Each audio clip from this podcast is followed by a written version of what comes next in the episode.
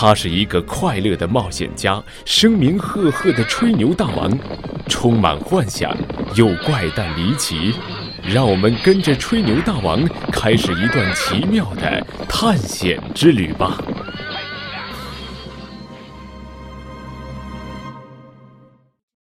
驯服海豹。有一次，我们的船被一只海豹给盯上了，它一直不紧不慢地跟着我们。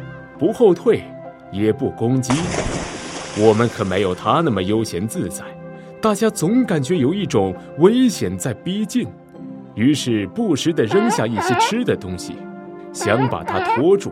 他依然很淡定，不光把吃的照单全收，还依然不紧不慢地跟着我。有时看不到他，还以为他已经游走了，再一看就会发现。他不过是潜入水里扎了个猛子而已，真是个讨厌的家伙。接下来几天，我每天都亲自拿精致美味的食物喂它吃，还轻轻地抚摸它的皮毛。它也表现得非常乖，顺从地任我摆布。我事先做好了一个龙头，一天，我觉得时机成熟了。就趁他吃食的时候跳下船，为他戴上了龙头，因为他对我已经没有了戒心，所以一点也没有反抗。哈哈，我骑上海豹，任由它驮着在海中劈波斩浪，自如穿行。为了让它更快点儿，我还不自觉地挥拳击打它。不过它很不满我的这种举动。有时会愤怒地突然潜入水底，以示抗议，那不是要我的命吗？我赶紧双腿夹紧海豹，并且用手轻柔地安抚它，让它平静下来。经过磨合，最终我们成了朋友。不久，我的这位海豹朋友还立下了大功。有一天，我们遇到了一艘小型的海盗船。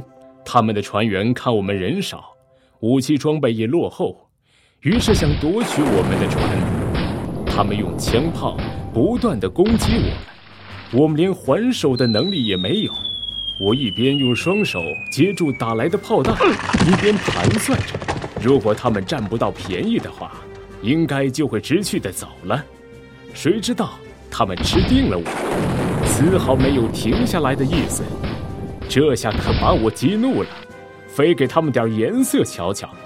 我把那些接到手的铁炮弹搁到火上烤得通红，然后整齐地装到一只大箱子里面，接着骑上海豹，潜入水中，悄悄地来到海盗船的下面。我在海盗船的底部钻了一个大洞，将那些烧红的炮弹一个接一个地塞了进去。再把洞口一堵，就火速的驾着海豹离开了。只听轰隆一声巨响，海盗船一下子被炸上了天，掀起的水柱足足有十几丈高。船员们感激我的救命之恩，纷纷为我举杯庆祝。只有我心里最清楚，那只神奇的海豹才是我们真正的救星。一路上。我和海豹的友谊日益加深，在我们结束航行、准备上岸的时候，它徘徊在海面上，久久不愿离去，我的心里也涌起一阵不舍。